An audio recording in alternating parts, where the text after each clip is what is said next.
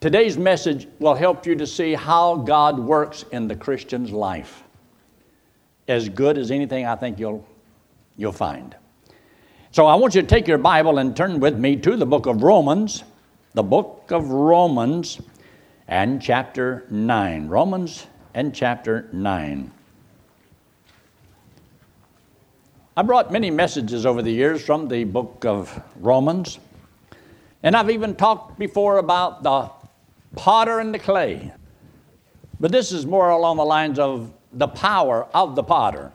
The power of the potter. And if you follow me, I believe you'll understand the book of Romans better, and you'll also understand a little bit more about how God works in your personal life. It can help you. So, here in the book of Romans, in chapter 9, there are some verses that seems to say that everything that happens is the will of God. And there are people that really believe that it doesn't matter good, bad, or indifferent, everything is the will of God. And so I've often wondered if those who do believe that, when they pay their insurance and they have a car accident, do they file a claim? I mean, if it's the will of God, you know. But anyway, we'll move right along. Look in verse 14. Verse 14, chapter 9 says, What shall we say then? Is there unrighteousness with God? Because isn't it true that sometimes we judge what God does? That's not fair. And God loves some people more than He loves others. And God blesses some people more than He blesses others. I mean, He gave somebody a million dollars, He didn't give me a million. We're always sitting in judgment on God, wondering why God does what He does or why He doesn't stop what He could have stopped if He's in charge. Look at all the bad things that going on in life that, well, if, if God so loved the whole world, why is He letting us go through all of this? Well, I'm glad you asked. So He makes a statement, verse 15. For he saith to Moses, I will have mercy on whom I will have mercy, and I will have compassion on whom I will have compassion. So then it is not of him that willeth, nor of him that runneth, but of God that showeth mercy. For the scripture saith unto Pharaoh, Even for the same purpose have I raised thee up, that I might show my power in thee, and that my name might be declared throughout all the land. Therefore hath he mercy on whom he will have mercy, and whom he will he hardeneth. Thou wilt say unto me then, Why doth he yet find fault? For who hath resisted his will? If God does everything he wants to do, and you can't do anything contrary to his will, then how did I violate the will of God? If everything that I do, good, bad, or indifferent, was the will of God. Hmm. So he says here in verse 19, Thou wilt say unto me, Who hath, or why doth he yet find fault? For who hath resisted his will? Nay, but, O man, who art thou that repliest against God? Shall the thing formed say to him that formed it, Why hast thou made me thus? Have not the potter power over the clay of the same lump to make one vessel into honor and another vessel into dishonor? Wow, those are some very powerful verses. And it sometimes gives you the impression that um, whatever will be, will be. And this is why sometimes there's people who believe that God has already predetermined who He's going to save. So they are going to go to heaven. And He's already determined, you know, if He didn't save them, then they have to go to hell. So it doesn't matter if we witness or we don't witness because, you know, if they're going to be saved, they're going to be saved. And if they're lost, they're already lost. And God already knows who's going to heaven and He knows who's going to hell. So what difference does it make? Eat, drink, and be merry, for tomorrow we die it, a die. So this is why people have a problem with these verses. But I, I want to address this because sometimes we look at the 9th, 10th, and 11th chapter of the book of Hebrews and say, okay, that's uh, chapter 9, the past, chapter 10 is the present, and chapter 11 is the future. We can take those three chapters right out of the book of Romans and go from chapter 8 straight into chapter 12, and it flows perfectly. And it does. It's amazing. But I believe chapter 9, 10, and 11 is in there for a reason. There's a reason why it's there. And I want to show that to you. Look at your notes there. The first point we want to make is the will of the potter. We need to know what is the will of the potter. What is he trying to do? Uh, before we get there, I want you to take your Bible and turn to the book of Isaiah, chapter 45. Isaiah, chapter 45. And look there in verse 9. Verse 9. Because this also hits the same subject the power of the potter, the power of the maker, the creator of the world, who has the right to do what he wants to do. And he's laid it down and says, Now, this is how I'm going to work. So in verse 9, this is on page 754 in the church Bible, but in verse 9 it says, Woe unto him that striveth with his maker. Let the potsherd strive with the potsherds of the earth. Shall the clay say to him that fashioned it, What makest thou? Or thy works, uh, he hath no hands. So, why is God doing what he's doing? The way that God does it. And I was told the other day that, uh, you know, we talked about this clay is clay. You and I are made out of the clay, the dust of the earth. And I says, you know, a rose by any other name is still a rose. And a ranch meeting, a ranch is a ranch, I don't care what you call it, a ranch is still a ranch. And a door is a door, unless it's a jar.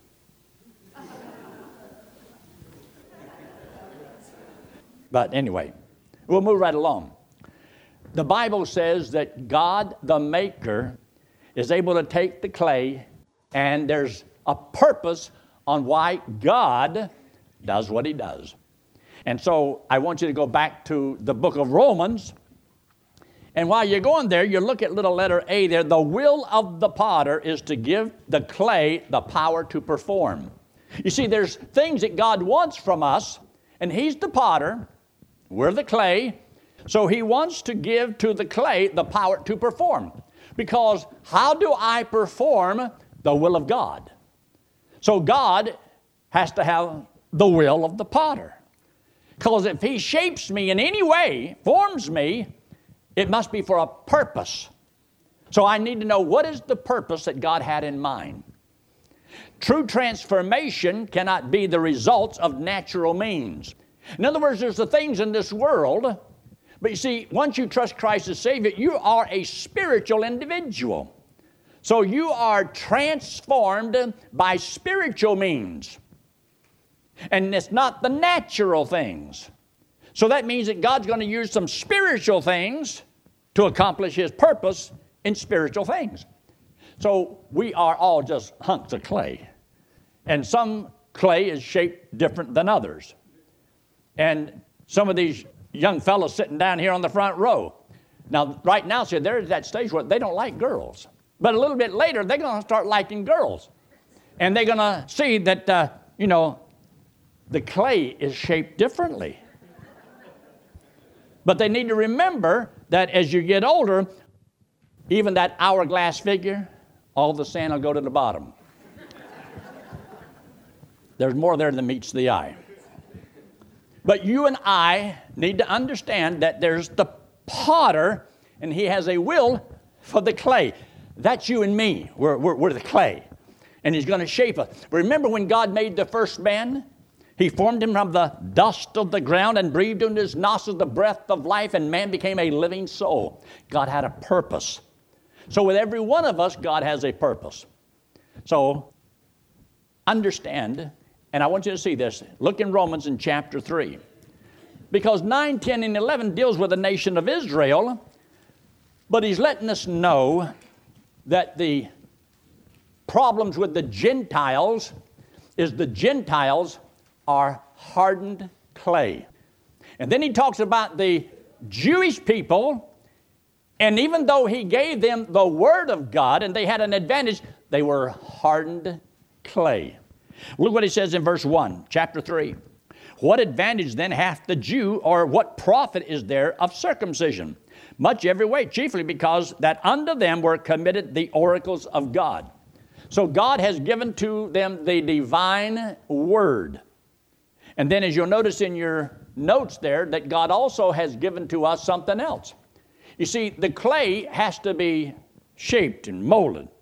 So, whenever you accepted Jesus Christ as your Savior, when you believe that when he, Christ died, He died for you, and you trusted Him, then He has taken you as a piece of clay and you putting you on this little potter's wheel and he's gonna he wants to make something out of you now. You are a child of God.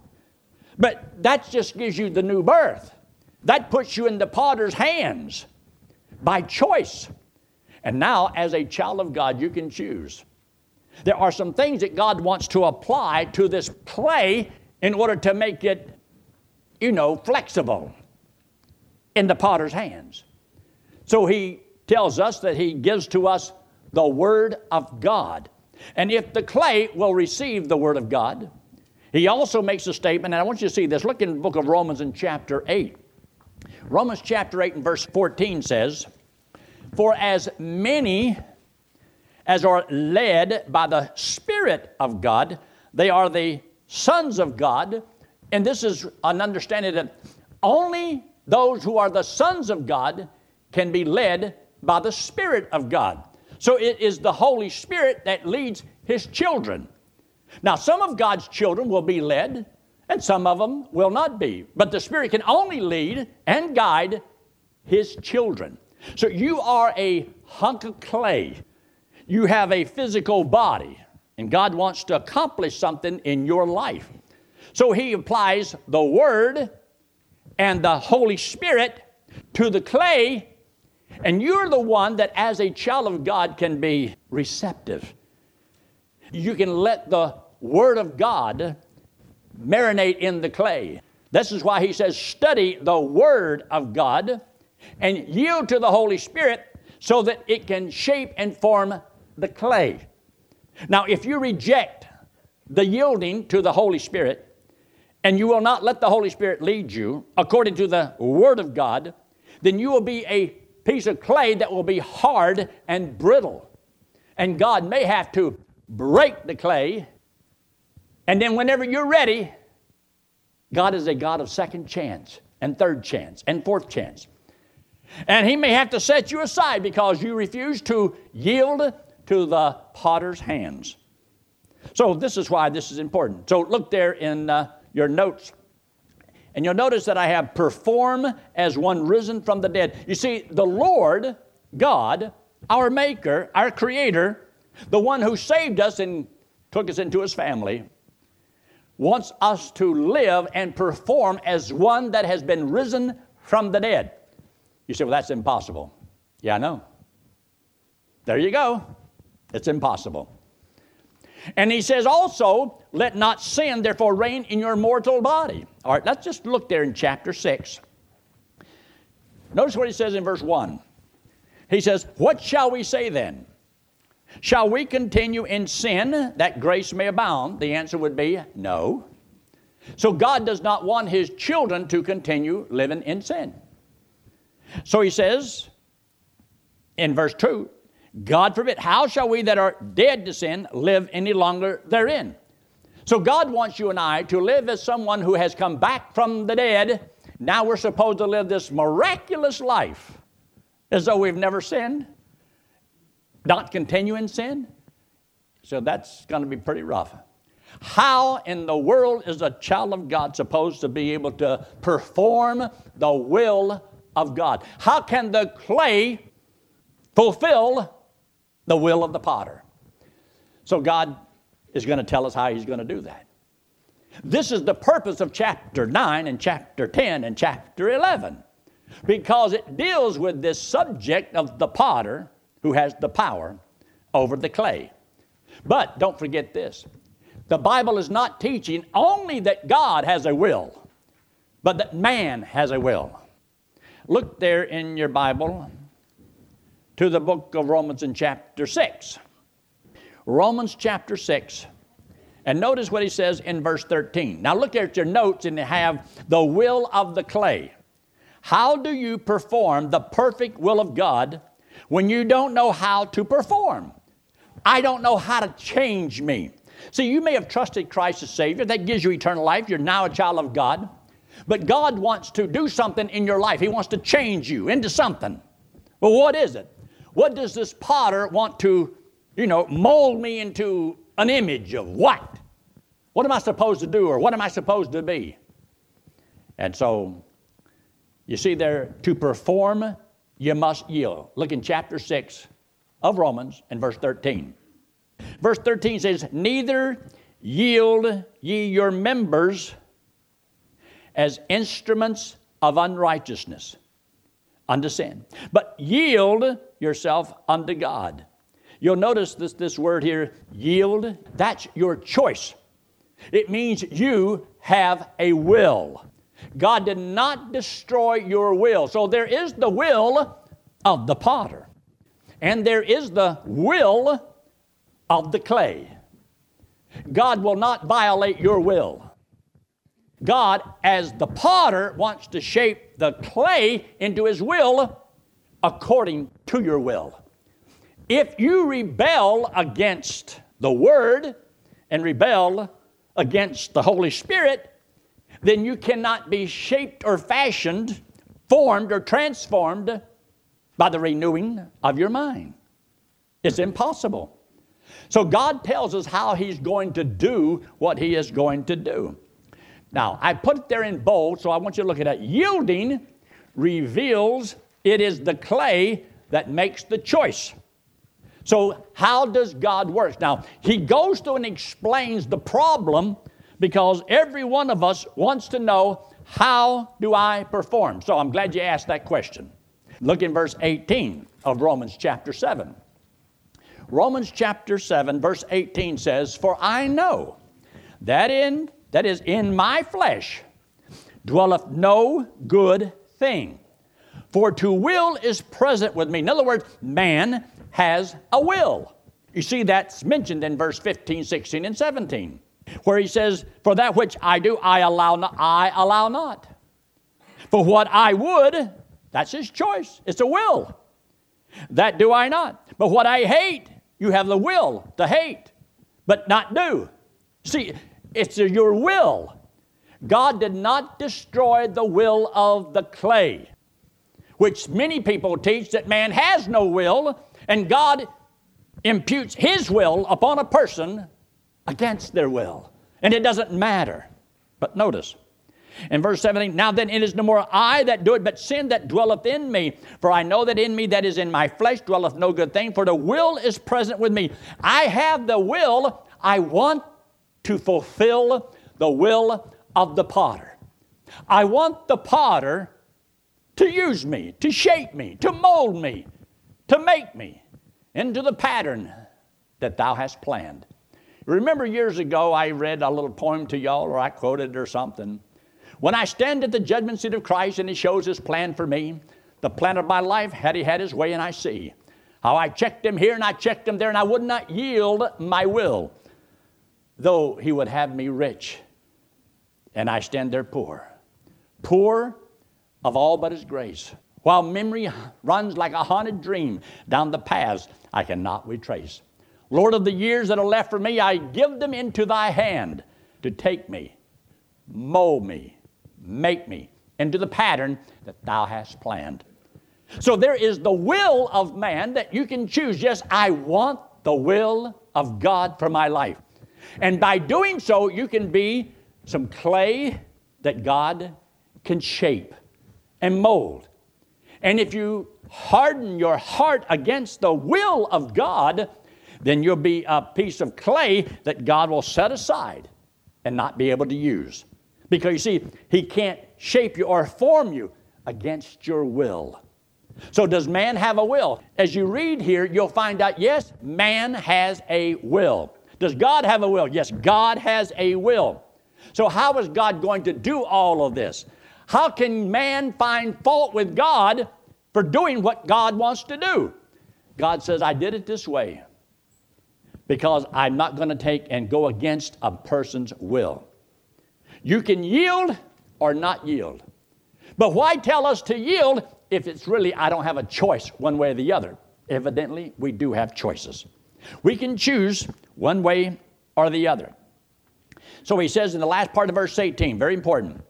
He says, For to will is present with me, but, and see those words, how to perform. How do I perform as a piece of clay the will of God? So God has the power to shape the clay so that the clay can perform the will of God. This is why he says, Study to show thyself approved unto God, a workman that needeth not to be ashamed, so that he can perform the will of God. All scripture is given by inspiration of God, that the man of God can be thoroughly furnished unto every good work, so that he can perform, do the work God wants him to do. But that's why God gave us his word. And this is why you'll find out God uses some people and not other people. Because some people will yield and some people will not yield. It's the person's choice. Now, look at number three there in your notes. The potter presents his perfect plan to the clay. Go to chapter 9 of the book of Romans. Chapter 9 is the past of Israel. Chapter 10, the present time of Israel. And chapter 11 is about Israel's future. But under chapter 9, we have God chooses the clay. God chooses the clay. So God reached down upon this world and He chose a hunk of clay and He's going to make something out of this clay. And the clay says, All that He asked us to do, we will do. So the will of the clay was yes. And so that's why, as a nation, they promised God they would do the will of the Father. And so he gave them the word, took them into the land, and he promised blessings, and then they rebelled against God. They wouldn't listen to what God's word had to say, what the prophets had to say. They didn't listen to the warnings that Moses had given them in chapter 18 of the book of Deuteronomy and so forth. And they rebelled against the Lord. They hardened themselves. And so God took them out of the land. So there was a time when Israel was young and he could shape them a little bit and mold them a little bit, put them into the land like he had promised. And then Israel hardened himself. And so God set them aside. And that's why you find that the Lord says, look in verse 6 of chapter 9. Though, not as though the word of God hath taken none effect, as though the word of God has no effect. No, there were some people, individuals, that did believe. But as a nation, the clay hardened itself. And so, because it hardened itself, God set them aside. So, when you get to chapter 10, in this present time in which we live, Israel did not submit themselves unto the righteousness that God sent. You see, that's why he made the statement in verse 4 For Christ is the end of the law for righteousness to everyone that believeth. But Israel wouldn't believe that. And that's why he makes the statement in the verse 3. Look in verse 3. For they being ignorant of God's righteousness and going about to establish their own righteousness, see those words, have not submitted when you will not submit your will to God and will not believe the gospel that God gave that a man can be saved by grace and grace alone, you harden yourself against that truth. But then you're going to have to find a substitute, something else to believe beside the truth. Does God tell us that salvation, going to heaven, is by grace alone? That's the best news that anybody's ever heard in their whole life. But if you don't believe that, you're going to have to believe then you're saved by your works. It's either grace or it's works. It's either free or you got to earn it.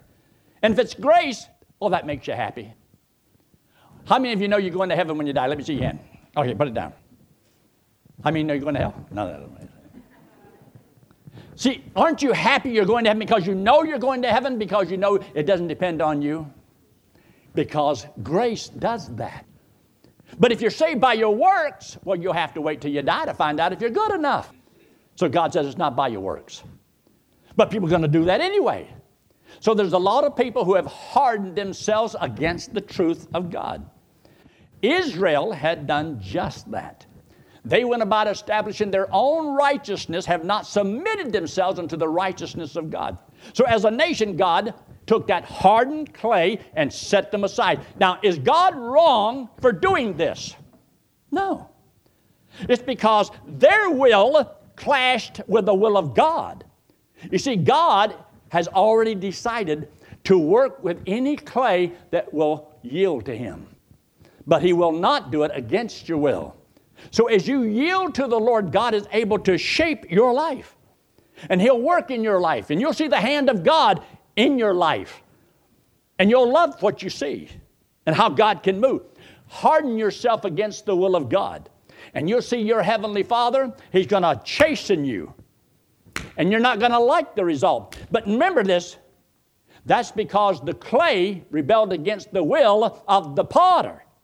It's not the potter's fault, it's not God's fault. God is the God of all the earth, and shall not the God of all the earth do right? Who can find anything wrong with the way God does things? So, as a child of God, you can either yield to the will of God, and God will bless you and reward you when you get to heaven and use you in a great way, or God may have to chasten you, set you aside, and you'll waste your life. Now, don't, don't blame that on God. God will use every piece of clay that wants to be used. And God will take you and make something out of you and do what you cannot do yourself. Now, in chapter 11, we have the clay, one of these days, is going to be softened. And Jesus Christ is going to come back in power and great glory, and they will see the Savior. And each one of the nation of Israel, they will be born as in a day and they're going to trust the Lord, and they will be grafted back into the original root, which was Christ Himself. So you see, Israel, oh yes, God took that piece of clay, and then they hardened themselves, and God set it aside. The church is not Israel, that's a different piece of clay. And so one day, God's going to come back. And he's going to take that little hunk of clay of Israel and going to make them into the greatest nation the world has ever seen. Now, look at number four. Number four. Number four, the brethren presents the imperfect clay to the potter. You see, you and I are incomplete at this point. We're complete in Christ, but in this world, there's things that God wants us to know. There's some more work God wants to do in our life. And what he has begun, he wants to complete, he wants to finish. There's a, a work to be done. So God has to bring us from childhood to adulthood. And the only thing that lies between a child of God and a man of God is the Word of God that lies in between. So by rejecting the Word of God, you're not going to be flexible clay. You reject the leading of the Holy Spirit and the conviction of the Holy Spirit in your life, and you'll grieve the Holy Spirit, and you will not be flexible clay. He can't shape you, mold you into what He wants. Yes, you're still God's child, and you'll be surprised that, yes, God, because of His long suffering, His mercy, His goodness, He'll still, yes, you can enjoy some things in life, but it'll never be what you could have been. And you won't know that till you get to heaven. You'll find out how you hardened yourself against God. Don't do that. Stay teachable in God's hands. Stay pliable. Let God work in your life. Don't get hardened and bitter toward God because you didn't get what you wanted the way you wanted it. God knows what He's trying to make out of our lives. So He says here, and I want you to take your Bible, look in Romans in chapter 12. You see, we could go from chapter 8 and go straight into chapter 12 and forget about chapter 9, 10, and 11. But 9, 10, and 11 is letting us know how God works as the potter with the clay. Because as you come through the book of Romans and you get to chapter 6, because you've been justified in chapter 5, because you understand the righteousness in chapter 4, you find out that, yes, as a child of God, God has a perfect will for my life. And so God is able to shape us and to mold us into the kind of a person that God wants us to be. Now, when you get to chapter 12, and it makes a statement in verse 1 I beseech you, therefore. Therefore means look at what went before this. So you understand how God works. Then he says there in verse 1 I beseech you, therefore, brethren, believers, by the mercies of God, that you present your bodies. These bodies of ours is a hunk of clay. This hunk of clay, this body, I am supposed to present this clay to the potter as a living sacrifice. Means it's a, a sacrifice that's teachable, that's usable, that's pliable, that God can bend it and shape it any way He wants. I'm presenting my body to the Lord. And as he says here, acceptable unto God, which is your reasonable service. It's only reasonable for you and I, as a child of God, to present as clay to the potter. And then notice what he says in verse 2 Be not conformed to this world. Because, see, that means you can be conformed to the world. See, God did not take away your will. If it was the will of God for all of God's children to be totally transformed by the power of God, then why didn't it all happen? Because God does not go against your will. You can choose whether or not to be conformed to the world. So some of God's children let the world mold them. And that's because of the pressure from without. And so they're shaped like the world. They look like the world, act like the world, talk like the world, and they fall in love with the world. So they'll be just like the world. Those are vessels that God cannot use for His honor and glory, but He can use them to bestow His chastening hand upon. So you can rebel against the Lord, and God can still use you, but that's not the way you want to be used. That God does not tolerate disobedience from His children. And God can chasten and God can discipline. But then He also makes the statement, But be ye transformed by the renewing of your mind. This is why it makes the statement in chapter 8 the Holy Spirit indwells us. The Holy Spirit is to lead us. And he also makes a statement, look at it very quickly. I want you to see this in chapter 8 of Romans. In chapter 8, he also makes a statement in verse 26. Likewise, the Spirit also helpeth our infirmities. It means the, the hardness, the problems with the clay. God can take these lumps of clay, and we all have problems. It's like having gravy with lumps in it. You ever have lumps in the gravy or lumps in the grits? It needs a little bit more stirring, maybe a little bit more heat. But God knows everything that's weak. We have infirmities. We're not always the way we ought to be. So the Holy Spirit living within us, applying the Word of God to us, as God spins us around on the table and He shapes and molds us by the hand of God into the vessel that God wants us to be. And if we yield, you'd be surprised what God can do for your life. Now, when He makes a statement there in verse 2, look in verse 2, Romans in chapter 12. He says, but be it not conformed to this world, but be it transformed by the renewing of your what? So that's a choice you make. Present your body. That's a choice you make. See, God's already chosen every piece of clay that will yield himself to the power of the potter. God is going to work in their life, and God can make something wonderful out of you and God has a particular purpose for your life.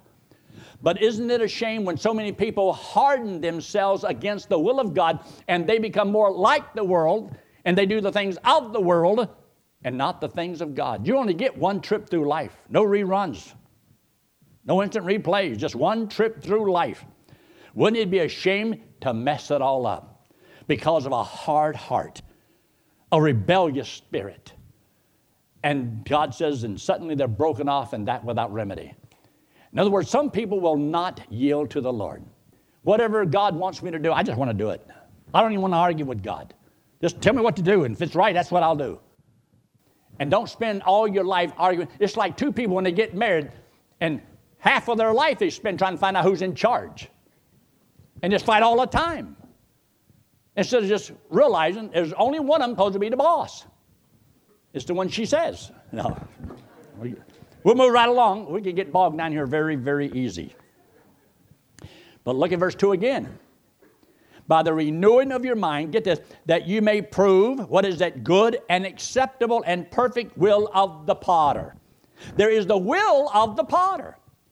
And he's already explained that in chapter 9. I will, I will, I will, I will, I will. God has a will.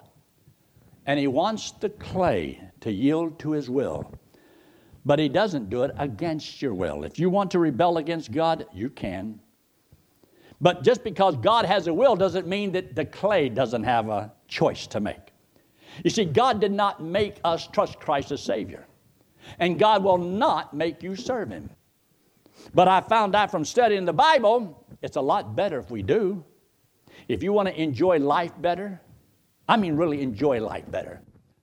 And that whenever you've lived for the Lord, there's not going to be years of regret. But you rebel against God and you're going to have a hardened heart and you're not going to enjoy life the way you should. And God will not be as precious to you. And then everything that happens to you, you question the wisdom of that. And then you get mad and upset with God. But if you're in the hands of God and you're just the clay in the potter's hand, you don't care which way He turns you. You don't care how much water He has to apply. You just want to yield to the will of God. But if you don't yield to the Lord, remember, you on the inside of you, you have an old sinful nature and you also have the Holy Spirit. Which one do you yield to? The old sinful nature or the Holy Spirit? The world also wants to conform us. So he says, Be not conformed to this world. Means you've got a choice. You can be. You can be just like the lost people, live just like the lost people. You can live like an atheist if you want to. Are you still God's child? Yes. Because once you trust Christ as Savior, you become a child of God. And God isn't finished with you yet. Remember, there's a song that came out years ago uh, God isn't finished with me yet. I don't forget how it goes. He's still working on me. He's still working on you. to make you what you ought to do, or something like that. But it's a, it's a cute little thing, but He hasn't finished with us yet. And God isn't finished with you yet. There's so much more that He wants to do. Look down at the bottom of your page. This is how the potter molds the clay. In order for the Lord to conform us to the image of His Son, He must transform us by the renewing of our minds. So you're the one, and I'm the one that decide whether or not, will I read the Bible? Will I study the Bible? Will I go to Sunday school and church where I can hear more of the Bible? And then when I hear it, will I apply it to my life? See, it's the applying of the scriptures that shapes your life. In one ear and out the other ear, and sometimes it never gets lodged in there. Never makes a difference. Do you have the idea? Whatever the Word of God says, whatever the will of God is, I'm willing to do. That's when you yield your bodies as a living sacrifice, as this piece of clay that God can take me and my will and everything about me and shape me into whatever God wants me to be. That's the best news in all the world. Now look down at the bottom of the page, right down at the bottom. To perform, you must be conformed by the potter's hands. The Holy Spirit is the power from within and the world is the power from without. Now, you're either going to be conformed to the world because of the pressure of the world, or you can let the Holy Spirit that lives within you be the power that shapes you into what God wants you to be. And God can use anything that comes in life as long as it's in His hands and you're in His hands. Don't worry about it. Nothing else will matter because you've yielded yourself to the Lord and you're in God's hands. And you are willing to take whatever God wants to put in or whatever He wants to take out and enjoy the ride. You're only going to live one time. Do it with all the gusto you can. Be excited about being alive, knowing you're a child of God and God has a purpose for my being here. Now, look up here. If you're here today and or watching by internet, and you're not sure where you're going when you die. This is also some truth that a person can either accept or reject. God will not override your will. God doesn't force anybody to go to heaven. It's a choice. This hand represents you and me. The wallet represents all the bad things that we've done. We call it mistakes, and God calls it sin. Whatever it is, we did it we have all sinned. And because we've all sinned, we're all condemned because the wages of sin is death. So we're all to be eternally separated from God forever in a literal fire burning hell. But God loves us and wants us to go to heaven. And to go to heaven, we have to be perfect, as perfect and righteous as God. And none of us are righteous, none of us are perfect. So that's why God says you cannot earn eternal life. You can't work your way to heaven because you're already condemned. You're already condemned. So nothing after that you can do can change that. You can't get uncondemned. You got to pay a debt. This hand represents Jesus Christ. He's the Lord, God in the flesh. Came into the world because He loves us, hates our sin because our sin separates us from the Lord. So Jesus Christ, who had no sin, didn't have to die. So He came into the world because He loved us, hated our sins, took our sins, paid for them on the cross, came back from the dead, and said that whosoever, whosoever would believe that He did it for them, God said He would save them and put this payment to their account. And they get to go to heaven on what He did for them. So you see, you don't earn it, you don't work, but God doesn't work against your will. God's will is that every man be saved. All would believe. So He made the salvation for everybody, paid for all the sins, so that anybody, whosoever, God so loved the world that He gave His only begotten Son. Now, whosoever believeth in Him should not perish but have everlasting life. See, that's your choice. His choice was that He came into the world, and His choice was to pay for our sins. And His choice was to offer us eternal life. It's your choice whether to accept it or to reject it. Does that make sense? Is God wrong for doing it like this? Because if He didn't do it this way, see, nobody could go to heaven because nobody can earn it, because He can't let sin into heaven because God's a just God and a holy God. So He made it in such a way that anybody can have it.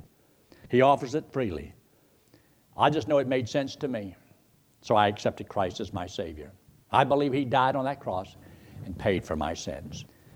Let's pray, shall we? With heads bowed and eyes closed and no one looking around. If you're here this morning and have never trusted Christ as your Savior, believe this that God loves you, and so do I. He wants you to go to heaven, so do I. I want you to know that you're going to heaven, and the only way, there's only one way, is did you or did you not trust Jesus Christ as your Savior? Do you believe that when He died, He died for you? If you will believe that, then He puts that payment to your account, and you get to go to heaven on what Christ did. See, the reason you can't go to hell is because he, you have a payment for your sins. He paid for all of them. There's no sin for you to pay for. Would you believe He did it for you? If you will, I'd like to have prayer for you. And if you will trust Christ as your Savior this morning, if you've never done it before, just between you and the Lord. I'm not going to have you forward, I'm not going to embarrass you. But I just want you just to very quickly, quick as you can, just to slip it up and put it right back down. Say, Preacher, that made sense to me, and I'll trust Christ as my Savior. Would you just slip it up very quickly, put it right back down? Anyone at all? Anyone at all? If you have trusted Christ as Savior, remember, you're His child and His child forever. And as a child of God, it is God's will that you let God mold you into the kind of a person God wants you to be. Father, we thank you again for this time together. We ask, Father, your blessings upon those that are here. And Father, now as we look to the communion table, we realize that you've done some things that you want us to remember. And because it's to remember, it means that it's still for the purpose of molding us into the image of your Son. In Christ's name we pray. Amen.